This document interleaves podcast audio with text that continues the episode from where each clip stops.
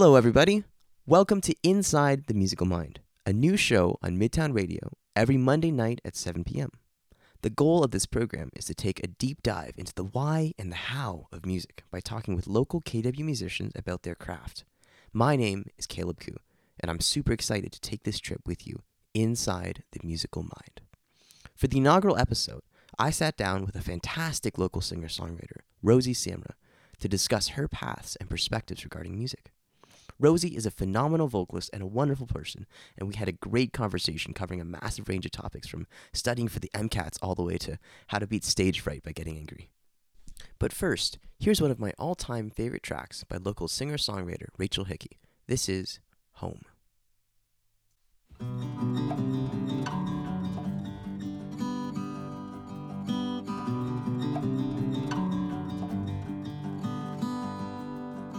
Hold my breath and I waste no time. Cause no one's heart is as hard as mine. And in the end, I'm a page open. Cause I leave nothing unwritten. Oh.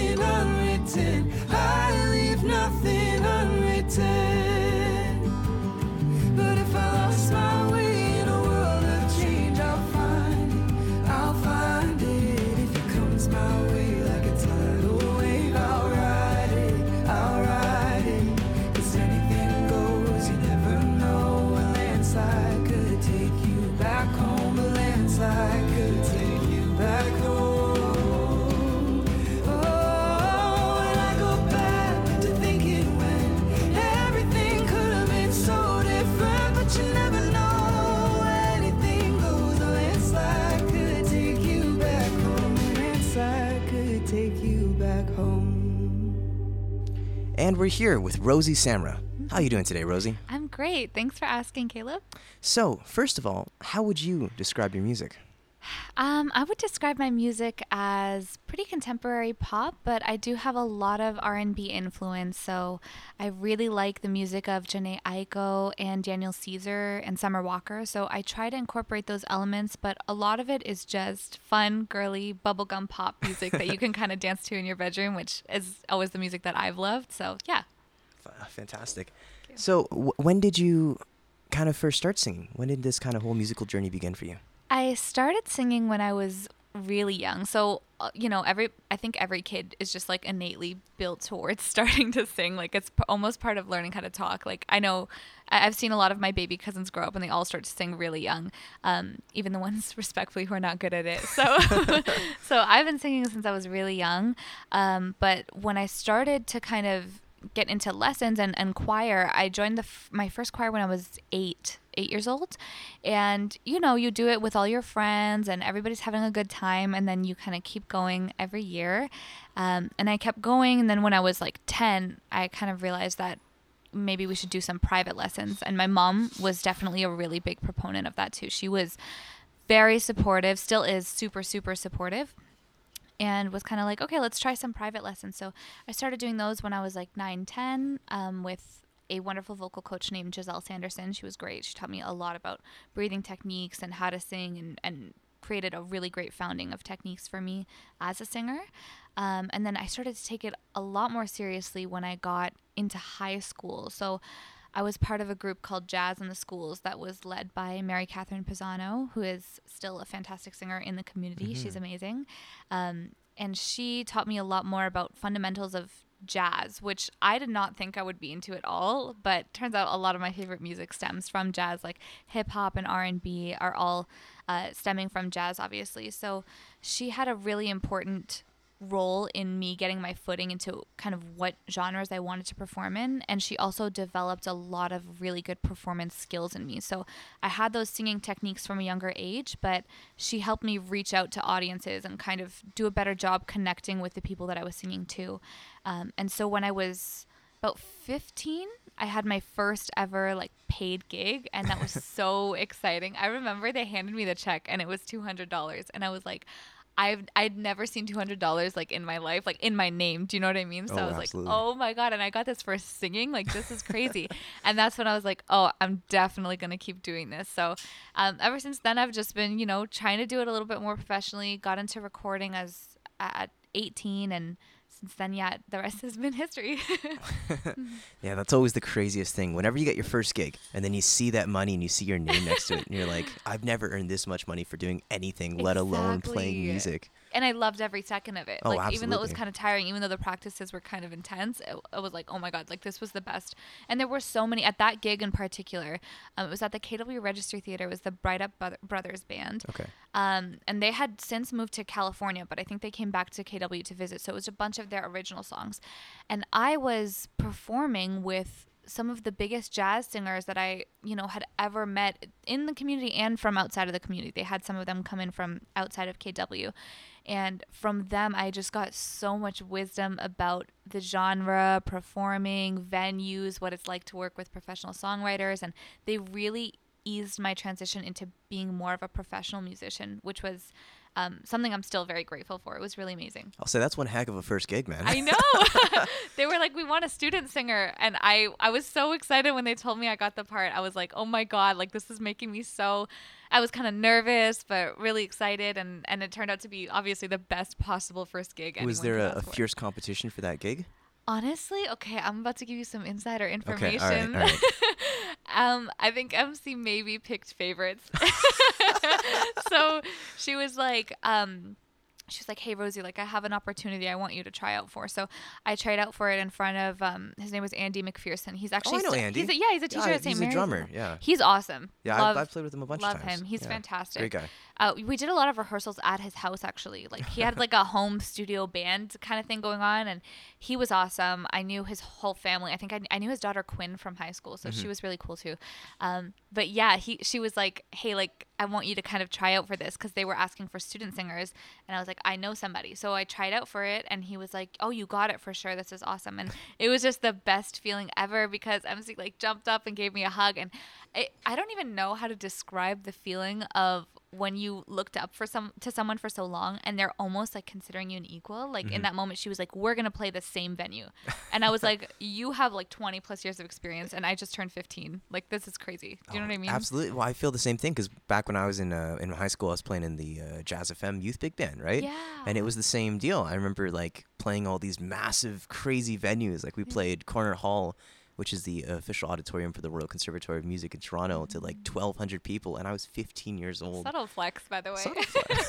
But no, but it, it was the same feeling, right? It's that feeling of like seeing all these people who are so much more experienced than you, and you feel are on such like a complete different level, and then they believe in you, and they're like, "Yeah, come play, whatever." It's like, "Oh my god, this is crazy!" Right? Totally. And I also have to say, honestly, like seeing her as a she's a grown woman obviously you know she has her own thing she has a cat she has a husband she has a house whatever and seeing like she could pay the bills being a musician Mm-hmm. that had never crossed my mind in my entire life unless you were like Beyonce level Yep. famous. Do you know what I mean? Like I thought the only way you could pay your bills as a singer is if you were also being invited to the Met Gala. Do you know what I mean? Mm-hmm. Yeah. So to see someone who was local in the community, such an inspiration to me, and also was able to like live comfortably and as someone who had never seen that before, it was genuinely life changing. I was like, you you bought this house with your money? Like this is crazy. Like yeah, it was really really cool at 15 to see all of that. Absolutely, I feel the same way. It's Yeah. it's something that.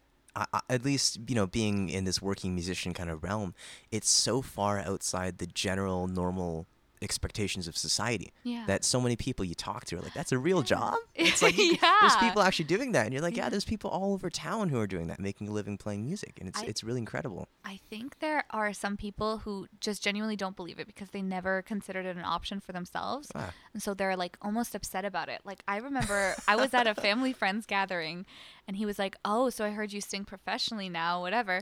And I was like, "Oh, I do sing professionally now." And he goes, "Yeah, they pay you to do that." I said, "Yeah, they, they pay me to do that." And he goes, "Sing something for us." So I sang something Yeah. and you know, it thank God I didn't choke and it went well. And he goes, "You know what? Maybe if your schooling doesn't work out, you can go sing at a cabaret." I was like, "What is your problem, man?" Like, first of all, I loved burlesque, so that would be an honor. Yeah. Like Christina Aguilera and Cher all the way. But also, I think genuinely, just some people just never considered it. Mm-hmm. Like, it's just so far left field. Like your parents tell you growing up, what do they tell you? What can you be? You can be doctor, engineer, or lawyer. Yep. And lawyer's already on the cusp. Like that. That was already like third option, alternate if you want to be a rebel.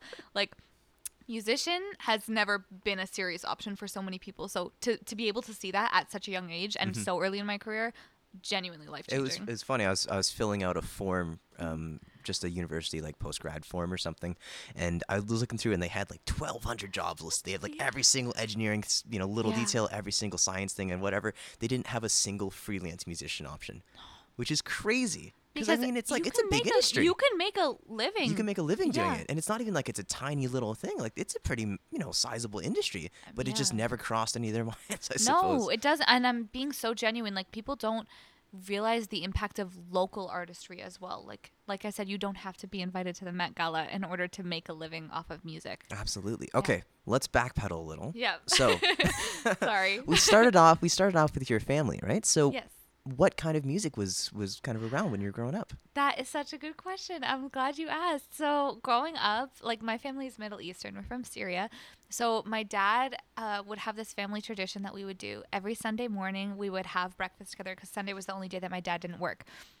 So we would all get together and make this huge spread of all these like Middle Eastern foods. It was so delicious. And the whole time there was a rule. You are not allowed to play any music except for music by this one artist. Her name is Fairuz. And anyone who's Middle Eastern knows exactly who that is.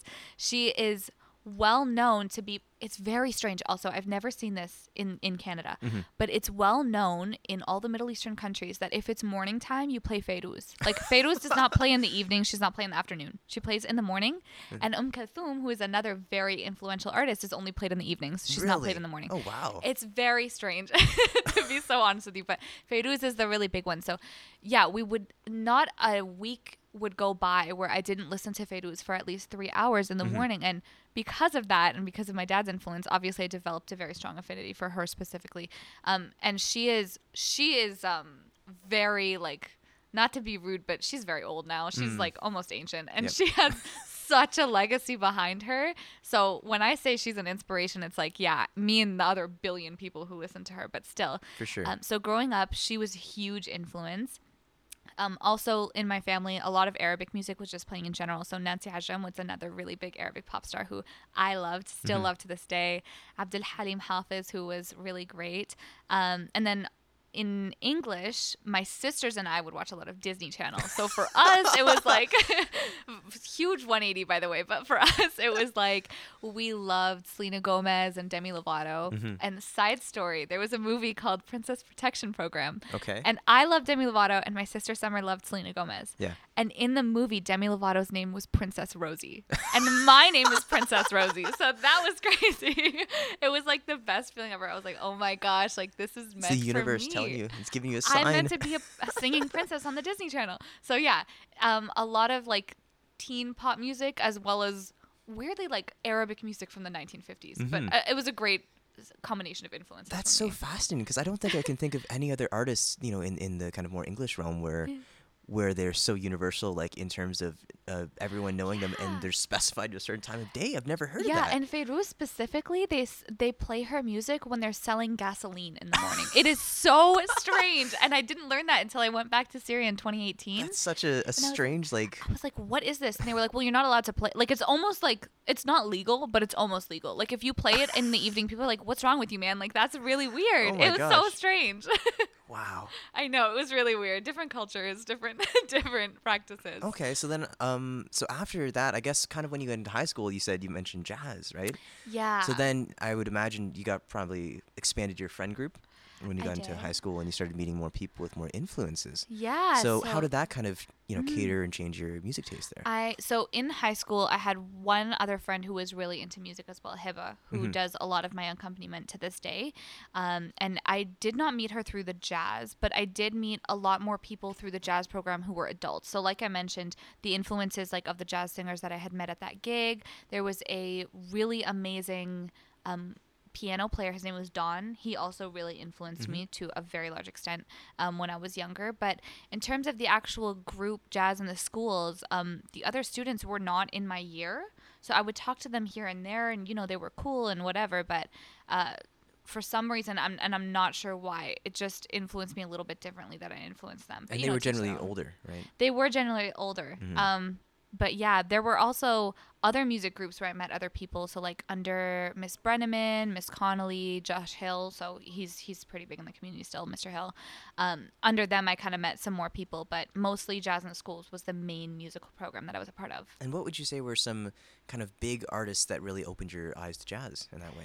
To jazz, oh, I have to go with like the most basic answer. Probably Ella. I, like you know exactly what I'm gonna say. Yeah, I like Frank Sinatra. Like I love them. I love Louis Armstrong. Like it's uh pretty basic stuff, but um, it was really really cool when I found out that Broadway was linked to jazz because Mhm. I'm such a huge like Broadway fan. Yeah. Um, so yeah, that that was really cool too to be able to see like uh, Julie Andrews and all of that, and and be like, oh, they're jazz too. Like that was really really cool as a teenager. Yeah, and it's fascinating because a lot of people don't see that connection anymore, right? Yeah, a lot of people don't. don't really understand that all these old show tunes were what became the language of jazz, all these jazz Yeah. standards, right? Yeah, people don't realize the influence, like how blues and R and B turn into hip hop and rap now. Absolutely. like no. they wouldn't, if you ask somebody who listens to rap, they probably wouldn't understand that that stems from the from like this huge mother music thing that is jazz. hmm It's pretty crazy. Yeah. Yeah. it is. It's crazy. Well, that's fantastic. We we learned a lot about kind of your origins in singing and some of your backgrounds and you know what your music is.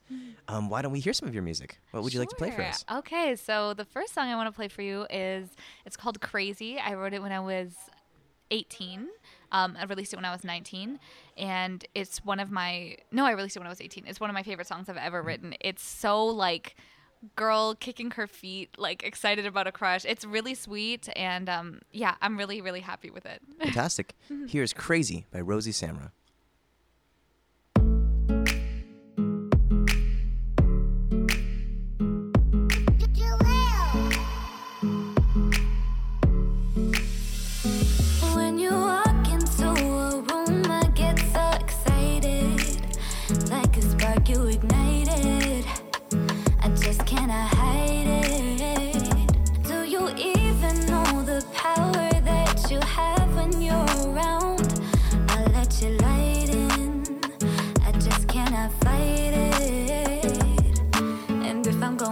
Going we could take it down a notch and maybe take it slow. Cause I'm not trying to rush you. Tell me what it is you want, we'll take it personal.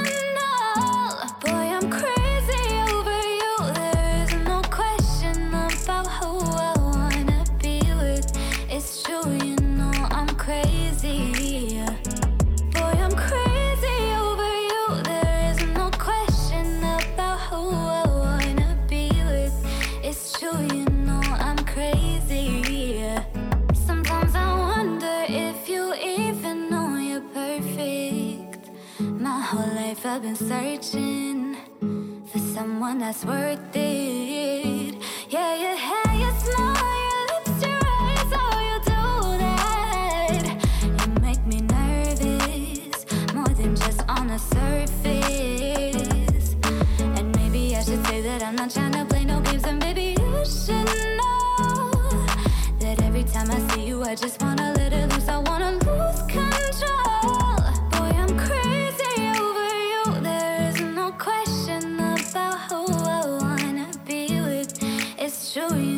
I'm crazy. Yeah. Boy, I'm crazy over you. There is no question about who I wanna be with. It's true, you know I'm crazy. Yeah. I just keep on hoping that you feel the same. I'm not just going psycho, totally insane. You should know I'm tired playing all these games. Can we just call it a day, man? What do you say? I being too forward? Is it obvious? Are you into me too? Are you feeling us? Got so many questions, I'm just curious. Boy, I'm crazy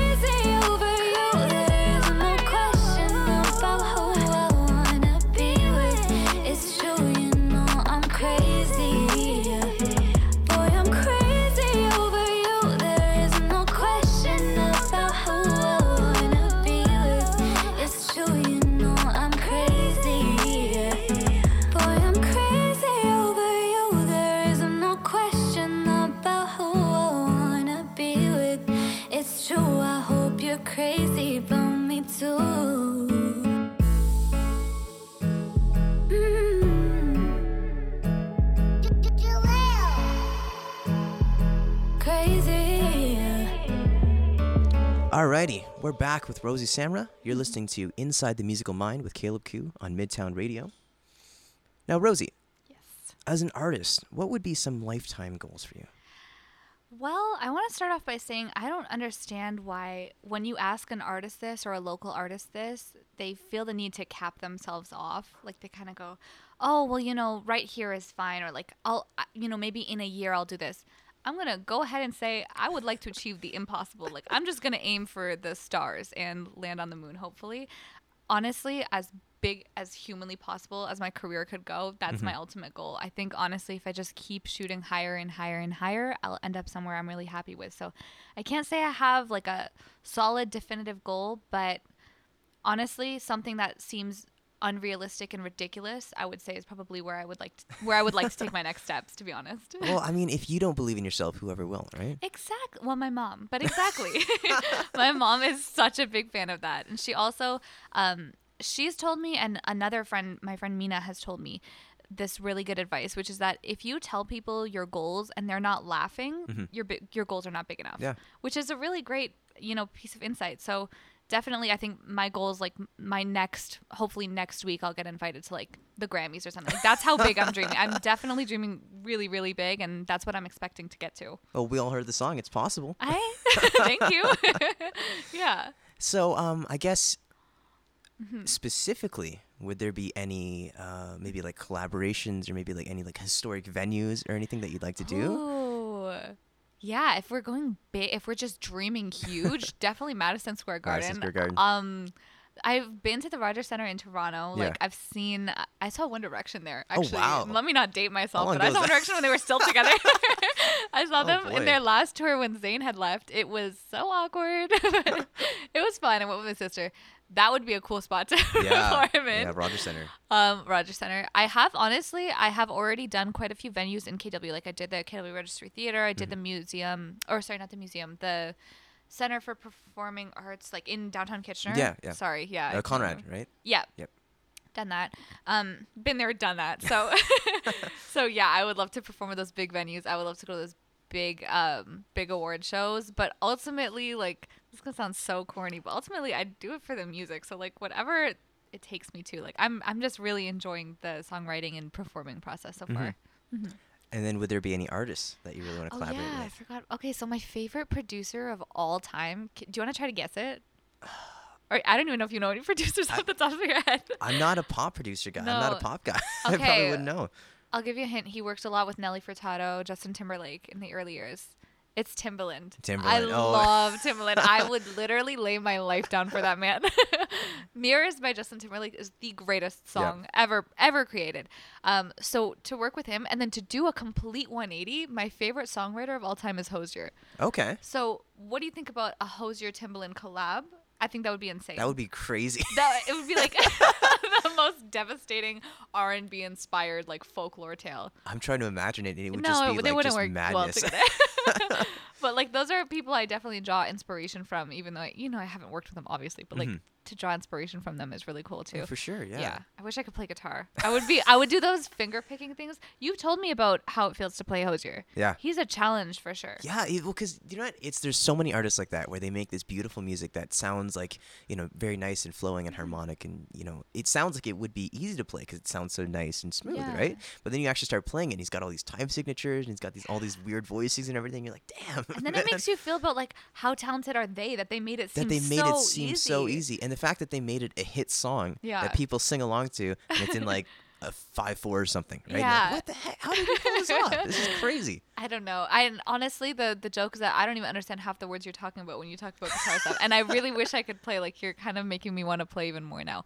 But yeah, those people would be crazy to collab with, which I would love. Mm-hmm. Um, I can't imagine anyone that I wouldn't want to. Like Yeah. I, I'm thinking about artists that I'm like, oh, I would never do anything with that person. Oh, I will say one that I think Okay, is kind of all right. controversial.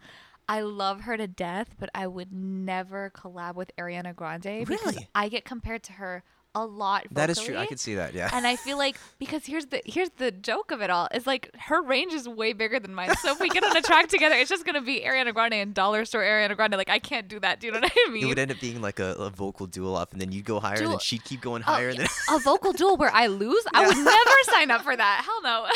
yeah, it's a fight you Yeah. don't want to pick. and I don't think I don't think Taylor Swift would ever want to collab with me because I don't think she's a big fan of uh, working with artists who kind of sound like me. If that makes sense. ah, Like yeah, she usually goes for like like Phoebe Bridgers. I sound nothing like Phoebe Yep. Mm-hmm. Bridgers. Like um Haim, and that like she goes for a very different sound, um, which is great. So that's I don't, true. I, I, guess I've never thought about that. I think about it constantly. So thank you for asking. Are you a uh, Swifty? I love Taylor Swift. I love Taylor Swift. I love Folklore and Evermore. Mm-hmm. Those ones uh, kind of remind me of Hozier a little bit, so uh, adjacent. Um, yeah, I love Taylor Swift. Don't think she would ever work with me, Mm-hmm. but um, anyone else, basically, anyone else, I'd be like, yeah. I also think it'd be really cool to work with a rapper. Okay, yeah. You know what I mean. I could see you singing like the chorus on something, right? Exactly. Yeah. And I feel like I have a good like range in genres. Like I could do pop or I could do R and B. Like. Mm-hmm. Yeah, or kind of like a whatever Rihanna and Eminem have going on, like something like that. yeah, that would be really fun. Yeah, Mm-hmm. absolutely. Okay, so that's kind of covering like your your ultimate career goal, right? Like your your dream, you know, what's happening. But what if you had to live a life without music? You had no music at all. You couldn't do music. What do you think your other artistic outlet would be or just general outlet in life? Well, this is assuming that I never started in music to begin with, Mm-hmm. Uh, because I think like right now, God forbid, if I just like lost my voice Mm-hmm. I still don't think I'd be able to give it up. Like I think I would. I think Figure I would honestly. right? Yeah, I would Yeah. go into like lighting or stage production or something. Like I just love being there so much. I Mm-hmm. would. I would literally be the person who pulls the curtains. Mm-hmm. Like I've fallen in love so much with the industry, which is such a cliche thing to say, but I don't care. But if I had been born without the ability to sing or Mm-hmm. the ability to sing the, the way that I do, and you know maybe I had just learned violin for a year or two or something and I just never went into music long term, I think I would probably lean towards being in academia long term. I for context, as you know, I do um, I did just graduate from the University of Waterloo. I had a deg- or I got a degree in um, honor science with a specialty in medical physiology and another minor in Islamic studies. So I really love being a student. Like I love studying. I love talking with professors and doing research. I think it's amazing. Um, and I think if I hadn't had music in general, I would either go into medicine or maybe I would do like a PhD, maybe a professor type thing. i'm Not sure. I've never been a great teacher, to be completely honest with you. But something that requires many, many years of school, I would love to be able to do. Mm-hmm. I also think it would be just so funny if I did like a complete 180 and became like a professional, like Juilliard trained ballet dancer. That, That would would be, be that would be so fun. but I don't think I would ever have the discipline or dietary restriction for that. Like I just eat way too much. I could never fit into a ballerina skirt. but but um, I think something something that would require like over ten years of school, I would I would be so down for because I also love being a student. So That yeah. is funny because you know you do meet a lot of artists who, who do like learning, but that is uh, being. I I don't meet many artists who are very into the strict academia, right? Yeah, and I do blame my parents for that. they definitely raised me in such a way that it was like, you know, you have to be like I genuinely. Okay, this is gonna sound so messed up, but I genuinely until I was in high school, I thought it was a requirement that everyone gets a college or university degree. Oh like I thought it was like okay, the government of Ontario requires you to get a high school degree, right? Yeah. And then they also require you, to get a post to get a secondary. and I was like, I just, I just thought every. So when I heard I there was like this boy at a different university that, uh, or sorry, at a different high school that I knew of through a friend, and he told me, no, I'm not going to university. And I said, oh, you're taking gap year and then you're doing Yeah. university. He said, no, I'm never going to do university. I was like. But how will you live? Like, how will you be alive? Will they let you do that? And so, yeah, just just to put into perspective, I, a little bit sheltered growing up. Definitely very uh, spoiled and advantaged in that regard. Like I just thought everybody's parents paid for their university, which is a ridiculous thing to say, obviously. Mm-hmm. But yeah, I just I that was always the case for me. Like I have never imagined a life where I don't go back to school. Even now, as a recent grad, like mm-hmm. I know I'm gonna go back to school. I just don't know for what. yeah and that's it's fascinating because it kind of goes back to what we were talking about earlier mm-hmm. in terms of you know how everyone lives in their own little bubbles Yeah. right and so how there's some things which are completely unfathomable to us Yeah. but are completely normal and accepted in other things right just like a career as a musician is completely Totally. unfathomable it's the same Yeah. thing in that moment for you Yeah. right it was completely unfathomable life without academia right Yeah. Oh, totally. And it was unfathomable to like my family too, Mhm. who are who are again very supportive of my music career. Yeah. But they just had never considered it as like a. When they heard I was getting paid for my first show, they were like, "What are you ta- like five dollars? Like what are you talking about?" And I was like, "No, they paid me two hundred dollars." They were like, "What?" Like they were just as shocked as I was. oh man yeah, Yeah. i've gotten some i've gotten some checks that'll make people like oh my god it's like, crazy You can do. Maybe I should pick up guitar. Like, yeah, very inspirational stuff. Absolutely well that's really interesting then Thank you. Okay, so how do you find the balance was between music? Because you said you started recording when you were 18, so I Yeah. suppose that's you were taking it seriously during high school. Yeah. But then that's probably when you kind of ramped it up a little bit more, right? Yeah. So in high school, I I genuinely think I got a taste of that first gig, and I was like, oh my god, I'm never. Mm-hmm. So that was the moment. That And was like was the- It was like oh, I don't want to compare it to drugs, but it was like doing drugs for the first time. I was like, oh, I, I have to do that you again. felt the high, man. You got I was like. I'm never gonna not do that. Like there has to be a case where I can do that still. So I got a little bit more into it um, in university or the summer before university started. So between grade 12 and university, Mm-hmm. I had been writing music since I was like a teenager, which was, by the way, very bad. Like oh yeah. the you music can never I wrote. let anyone see. You, Oh, you can't. You can't burn them. You got to keep them, but you no, I can't. can burn ever- them. I think honestly, like I, they deserve to be burned. Like the music was so bad when I was Yeah. like I was like 15, 16 writing songs like crying in my room. We all room. have journals like, of bad oh, yeah. early teenager songs. so which I like to think I've gotten better since then. yeah. But I had been writing, and um, there was one song like I found this beat online. Mhm. That I really liked. So I reached out to the producer of the beat, who was a KW local. Mm-hmm. And I was like, hey, I really like this song. Like, I know you're local to KW. A couple of my friends actually know you personally. Mm-hmm. Um, how much would it be to buy to buy this beat? Um, and I didn't know anything about music or royalties or Yep. how much it would cost like and neither did he to be honest he was just like a high schooler who liked to make beats but i was like i really want to sing over this and i did and i wrote sunday afternoon which was my first ever song that i released um, and definitely i had to learn some things the hard ways like which recording studios are not worth your Yep. Um, that sometimes home recording studios are actually way better quality than um, Especially for tracking vocals. Yeah. especially which i was very shocked by because i you know you always see on tv like those people in those little recording booths Yep. and i've been to so many studios now where you go in those little booths and i genuinely believe that the home studios that i've been to which honestly i've only been to 2 but the home studios that i've been to are significantly higher quality Oh yeah. because people put their heart and soul into that like that's in their home and that's their work they are already trained professionals Yep. um, but you know, I had to learn that the hard way. Uh, wrote my song over that, and I recorded it, released it. I was really proud of myself, and I'm I still work with some of the people that I worked with at the beginning. So my friend Angad, um, very dear friend of mine, still does the photography. He's done the photography since the first day, um, and he's really influential in my cover art and how I visualize like the promo for the songs and stuff like that. Um, yeah, sorry, I forgot what the question was. No, no, no, I got I- so off track. Absolutely. No, I was I was Yeah. gonna think about so the beginning of your professional career. Yeah. How did that kind of balance with your your life and your school? Okay. Because that's always a, a big thing I find, right? What's that work life balance kind of for an artist? to be so honest with you, it like wasn't really a balance for a while. for a while, it was just like it was hot and cold. Like I would go stretches of weeks where I would just be studying, and like I, I don't think I've ever studied alongside you specifically, but you can ask anyone who does choose to do that, which is definitely a choice. If you've ever chosen to study next to me, like Mm-hmm. Yeah. I will be ripping out my hair, like clawing at my nails. Like I can, if you, Caleb can confirm in the studio that my nails are horrendous, and it's because I bite them when I'm studying, like like a madman. Like I Mm-hmm. literally like tear off my skin. It's terrible. It's disgusting. I'm sorry, but like I get really into it, Mm-hmm. and I can do that for weeks on end, like surviving off of water and sunlight, like just studying nonstop.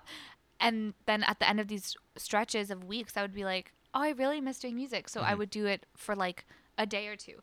And to be honest with you, if I could go back, maybe I would increase that number a little bit Mm-hmm. because I did miss out on some great opportunities. Like, I, I wish I had been able to do more gigs, or I wish I had been able to go to more, um, more music themes, or sorry, uh, events in general because Mm-hmm. I just I really love them, but I didn't give myself the opportunity for that. So I'm still working on the balance. Yeah. I I used to think that it was a good balance, but looking back, I think I could have made more time for music and the things that I love. So I'm still working on that balance, Mm-hmm. but um, let's just say I never let my grades falter because of it. I would never ever put music before academia when I was in university or high school. Gotcha. Yeah. And it's funny, I, I see that a lot. At least for me personally, I always found that I did regret. I regretted studying too much and not playing more guitar. and it's kind of. feel that way? I felt that way. You have like the most insane musical schedule I've ever seen in my life. Like your Well, that days was- every single day. I suppose, but I could have been like that back a couple years ago, Mm-hmm. right? I could have jump started my career a little bit. So I do always have those moments where it's like, well, you know, the extra, you know, couple percentage going from like a, an 89 to a 93, Yeah. that didn't do anything, right? Yeah. It, it was my entrance was the same into university. All that stuff ended up being the same. oh, same. totally fair. And if I spent that time that I spent, you know, grinding in calculus in pre-calc to try and get Yeah. those marks, Yeah. if I spent that practicing bebop skills, Yeah, no, maybe I would have been farther along, right? I mean, honestly, I feel like you're already pretty far in your career, but I totally see where you're coming from. And I will also say that a big thing that held me back was like the social aspect of it. I was I had really bad stage fright for a really Mm-hmm. Long time.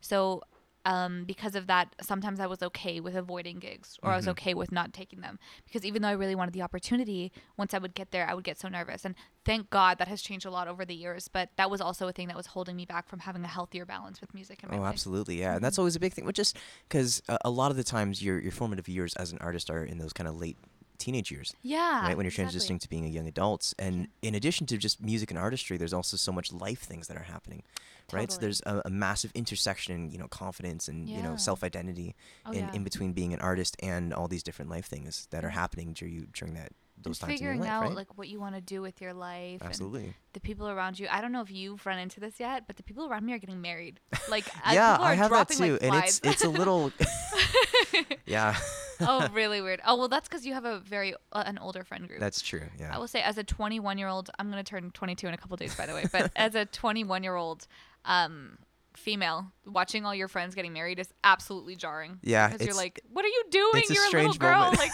you're a child bride get out of this it's a very strange time Yeah, I have that. Most of my friends are a little bit older, so it's Yeah. kind of it, it's kind of it makes me go into crisis because I forget that I'm younger. So I'm like, oh no, I'm like, in- should I be having kids? my life's going. Away. Oh wait, no, okay, I'm fine.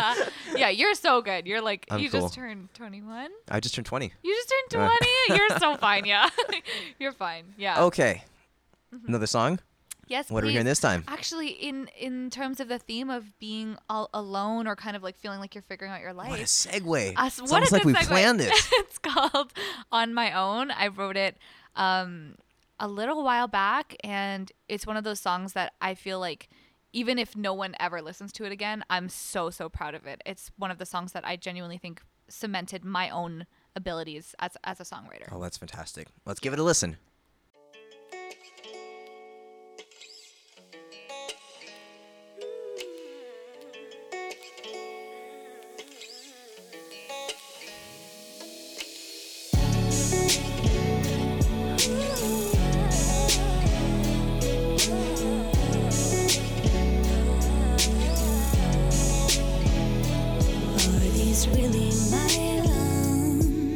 So heavy in my rib cage. Is this really my tongue? Can't seem to control what I say. I can't believe I used to breathe the air that you would breathe. To follow along, forget how to speak. To look at you to lead. Are these really my legs? I decide where I wanna go. I know just what I did your car and walked home. I can't believe I couldn't see who you really were. I should have listened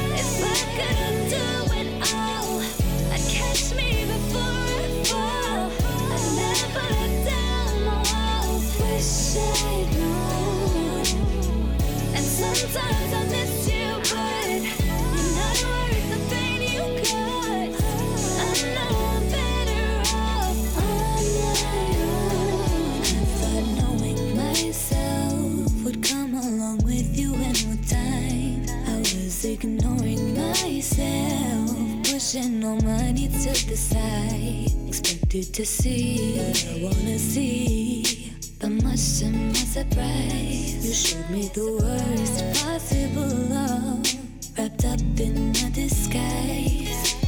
Why did I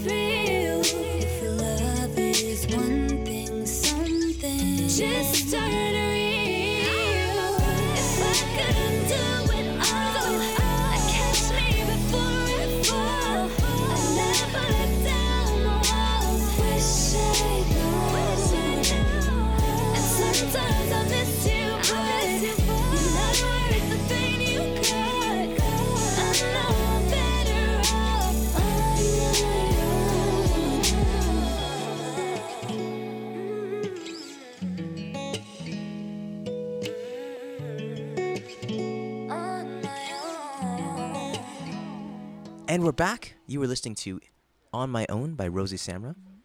So, Rosie, I understand you have a new song coming out. I do have a new song coming out. So it's called Hurting. Um, it's a bit of a bait and switch because the song is more of like a, it's a little bit more upbeat than it sounds. Like it's not a piano ballad or anything like that. Um, but it is still pop. So like my other songs, it's still pop. But this one's a lot more contemporary R and B. So think Positions by Ariana Grande inspired, where mm-hmm. there's quite a bit of trap influence, but it's not overwhelming. And a voice that definitely does not fit trap music. But mm-hmm. I really love the song. I'm so proud of it. I'm so excited for it to come Oh, that's fantastic. Thank you.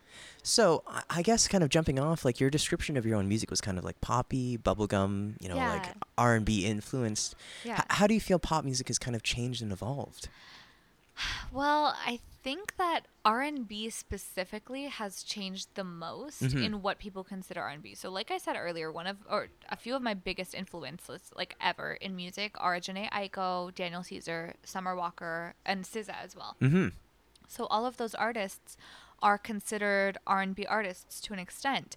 And if you dig around in their discographies, you could definitely find a couple songs that would be classified as R&B back in the 90s. But mm-hmm. for the most part, if you were to go back to the 90s specifically and put all those songs there, those would not count as R&B at all. Mm-hmm. Like the influence is just so so distant now compared to how it was back in the 90s like I was saying or even the early 2000s where all of it has become kind of muddied. But I will say, as someone who pulls from several genres for inspiration, I like that it's become muddied. Like I like that we have so many more intersections between pop and R and B and hip hop and even jazz and even some Broadway genres. Like uh, Ariana Grande did a track in 2016 called "Greedy," where every everybody was listening to it, and I was like, "This is liter This could literally be in a Broadway musical. Like it's so Broadway." Um, and I love that. I love that we're kind of crossing those lines and blurring the lines a little bit because I think the more that we meld some of these genres together, the more really incredible Frankenstein songs we can come up with. Which uh, that's where I like to live. That's where I like my music to live. hmm And I think it's really fascinating, even just you know R and B itself, because if you think what you know R and B is, it's rhythm and blues, Yeah. and you think of the original, what they called R and B was the Rolling Stones, right? That's what was Very- originally described as, as R and B back in you know the- the fifties, the sixties, and, and then in the seventies, that in the eighties, that's when it kind of morphed into the more, you know, like I guess, kind of like smooth soul. Mm-hmm. there it is. Yeah. right. Kind of like Sade vibes. yeah, right. That's that's kind of when that that change happened, right? But it's Mm-hmm. really fascinating because you think of the original origins of what R and B means. It's it's changed so much. Yeah. And I'm very biased in this, but I like what it is right now more than I've ever liked it in the past. Like Mm-hmm. I've I've dug back in, in the records to listen to some older R&B and I have to say I like modern R&B more, which is I think blasphemous to say, but I don't care. I, I really like contemporary R&B. I really like those artists and I really like how much they're changing um, the music industry as a whole, like how how we look at different genres and how we listen to different genres. Mhm, And I think that's kind of the biggest overarching question. It's like eh, th- there's very few artists who stay within the domain of one genre anymore. Yeah. Right? Like back, you know, even in the '90s, you had artists who were very clearly defined as you know specific genres, Yeah. right? But now I, I find everyone has so many different influences and so many different you know things that have come into their music that it, it's very hard to define something as just one genre. Totally. And I'm sure some some people who are, you know, classical enthusiasts or people who are very big on drawing those lines, I like to call them music snobs, are very upset about that. Mm-hmm. But I really like it. Like I said earlier, like I really like that we're melding the genres. I really like that we're blurring the lines. I don't think that anyone should have precedence over another person just because they like more of this genre than other. A lot of people, a lot of people turn their noses up at pop, pop mm-hmm. music in general. Oh, you listen to pop. Oh, you listen to Taylor Swift. First of all, Taylor Swift's amazing, so shut up. Second of all, second of all, like I just don't understand why you would take something as incredible as music and turn it into something that you could be so snobby about. Mm-hmm. I don't I will never understand the pop shaming. Pop music is incredible. It's literally popular music. Like Yeah. it's popular for a reason. Most people really like it. And it's fine if you don't, but it's not fine to shame other people for their taste in music. hmm absolutely, and I think the fascinating thing too is how pop music has changed even just in our lifetimes, even from like the 2010s till now. Because you think how much radio play has has significantly decreased Oh, uh, compared to what it used to be. And I, I find personally when I'm talking to people that Mm-hmm. songs from maybe like uh, the the mid to late 2000s up to like 2015, 2016, everybody knows, right? All that Yeah. the, the Katy Perry, the Oh, the, right? totally. The you know, the Taylor universal Swift. exactly. There's that universal pop music from that era, but then mm-hmm. past that, I find things because I guess that's when streaming kind of took off a little bit more. Yep. You find that there's less of that unified. Everybody knows those same songs, Absolutely. Yeah. right? And it's really fascinating because it shows just how important radio was in creating what the traditional definition of popular music was, Right? And a pop star was. What a pop exactly. star was. yes, what a pop star was, Yeah. A- and it's it's fascinating now because everything is so niche. Every genre is niche. You can find whatever music you'd like to. You don't have to listen to whatever DJ chooses to play on the radio, right? Absolutely, which is uh, definitely a double-edged sword. It has simultan like streaming itself has simultaneously made it infinitely easier and more difficult to be a successful musician. Mhm. In that, if you're whoop, if you're considering success somewhat monetarily, uh, you will not make any money from streaming. Like the the numbers are ridiculously low. Oh, absolutely. Um, but if you're considering success as outreach, you know, a streaming artist, someone who doesn't have access to advertising or promotion outside of their own social media, has a bigger chance of hitting it off on like becoming TikTok famous or whatever um, than they would have had if you had to be signed to a big record label back in, in 2015. yep. So it's changing so rapidly. And also what you were talking about was kind of like the the changing of pop music itself. I feel like there's a phenomenon like TikTok TikTokification, if mm-hmm. you will, where artists will create music that are almost like a conglomeration of snippets mm-hmm. that would sound good in a TikTok video or an Instagram reel because that's what you know what media has become. Mm-hmm. These short little people have very short attention spans now. So people make these songs where they have really great one-liners, but just back to back to back to back Yep. in hopes that someone will pick it up and make a viral sound because that viral sound will ensure like a prosperous career because it's ridiculous it gets ridiculously popular obviously. Yeah, and that's the fascinating intersection of music and life and life and music, right? How how all these trends in culture and social media and stuff can really affect the music that we make, and the music we make affects that. Yeah, totally. They kind of mirror back on It's each a other. symbiotic relationship. Yeah. Oh, hey, biology term. There you go. yeah. yeah, no, completely. They definitely reflect on one another. Mhm.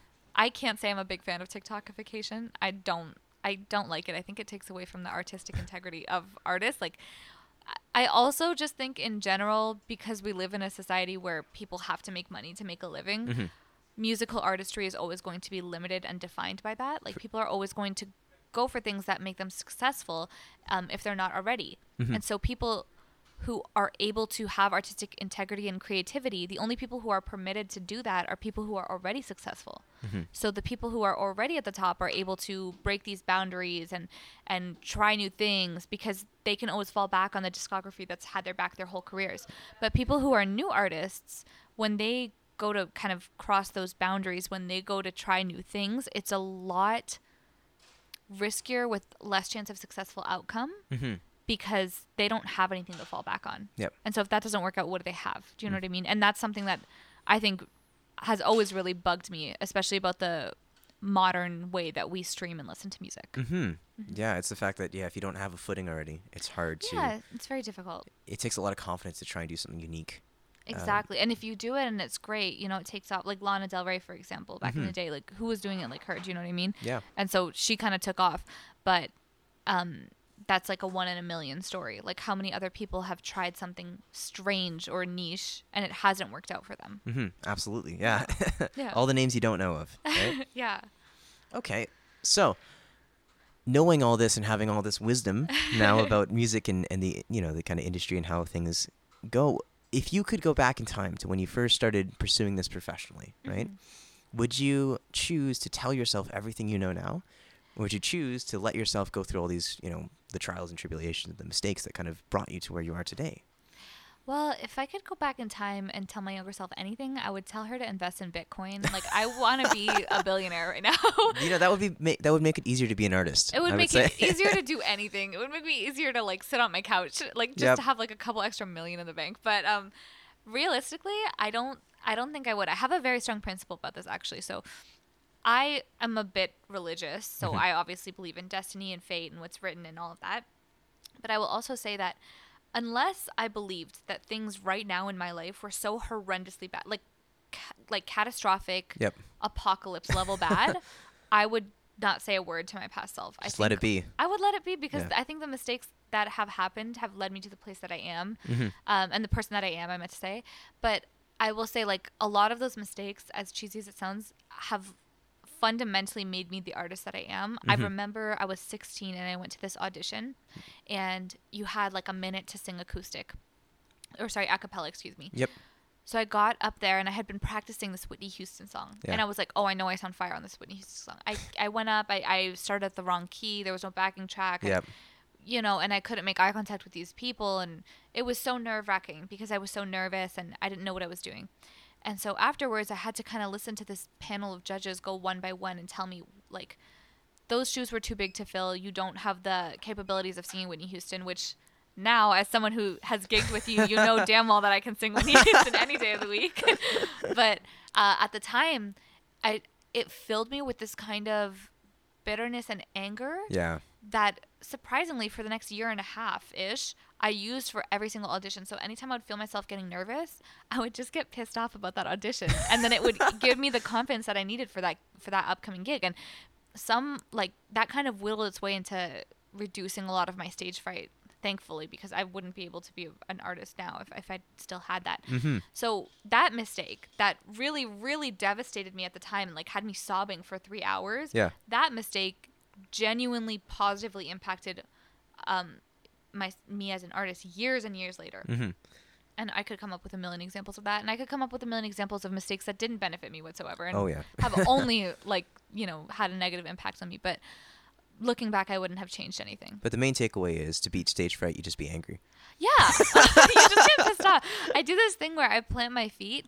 I don't even focus on the breathing because everyone's like, "Oh, focus on the." No, that's BS. Okay, everybody, everybody lies about that. You plant your feet and you think about somebody that you hate, Okay. and you think about somebody that you hate, and they're listening to you sing, and they want you to flop so bad.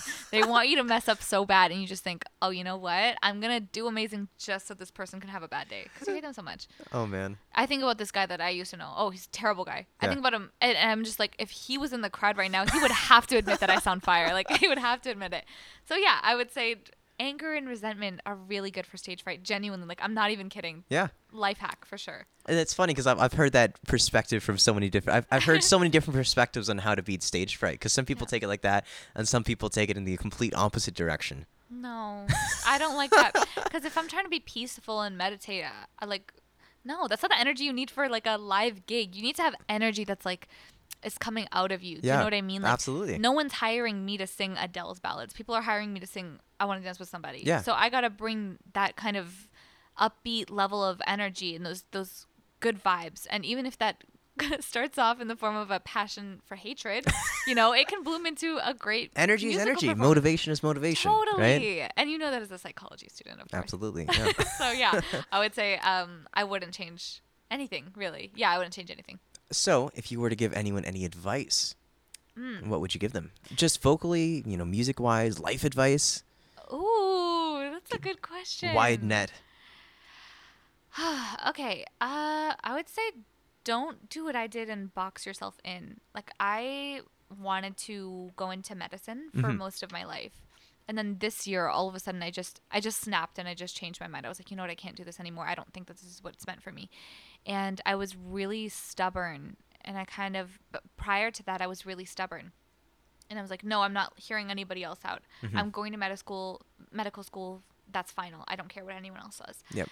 And I think looking back, if I had just been a little bit less committed to something that I felt like I was forcing myself into, I would have had a more enjoyable time. Like I should have just tried to live in the moment and figured out what I actually liked. Just because you like a lot of aspects of something doesn't mean that it's what you're meant to do. Mm-hmm. And I really also believe in this kind of letting things happen uh, mentality. Yep. Like I did so many things in my life for so long that felt like I was swimming against an like a down what is it swimming upstream and like Swimming upstream, yeah. exactly swimming upstream and it was so exhausting like everything i did every every effort that i had just you know was not working out for me and it was so frustrating. And then at one point this year i just hit a critical level of like burnout and i was like you know what? I'm just going to do whatever is destined for me. So i just kind of started relaxing and you know doing my own thing and kind of just you know trying to follow the current whatever it is. Mm-hmm. and things just started or doors just started opening for me. Things just started happening for me um, i just became a lot happier and more satisfied because i wasn't just constantly fighting what so obviously wasn't meant for me in the future Yeah. So yeah just go with the flow that's really really cliche advice but just go with the No, flow No, yeah. It, well, it's you need you need goals, right? yeah You need goals to achieve, but you, you got to take the blinders off sometimes. Totally. Right. And also, when you achieve those goals, don't forget to celebrate them. That's another thing. I know way too many people who don't celebrate their birthdays. oh my God. You only have like one or, or like six chances in a year where you can do like something really fun. do you know what I mean? Like, there's people do Christmas, people do whatever religious holiday they have, and then they do their birthdays. Yep. Maybe. And then mm-hmm. like maybe they'll do Valentine's Day. Yeah. Like, no, I'm calling you on family day and we're going out and like partying. Like, I, Yep. I have to go out and celebrate something. You know what I mean? It's such a good feeling to celebrate things. So that's another piece of advice. Do not skip on your birthday. I skipped two years of my birthday because I was studying for the MCAT. Yeah. Miserable. I was so miserable about it. No, go out and party and get balloons and cake. You got to live your life. yeah. Well, Rosie, thank you so much for being here. Thank, Thank you for you sharing for your wisdom, me. your life, your experiences, you know, everything. Thank you so much for listening. I hope you enjoyed my conversation with Rosie about her paths and perspectives regarding music. Once again, my name is Caleb Koo, and that was a journey inside the musical mind. See you next time.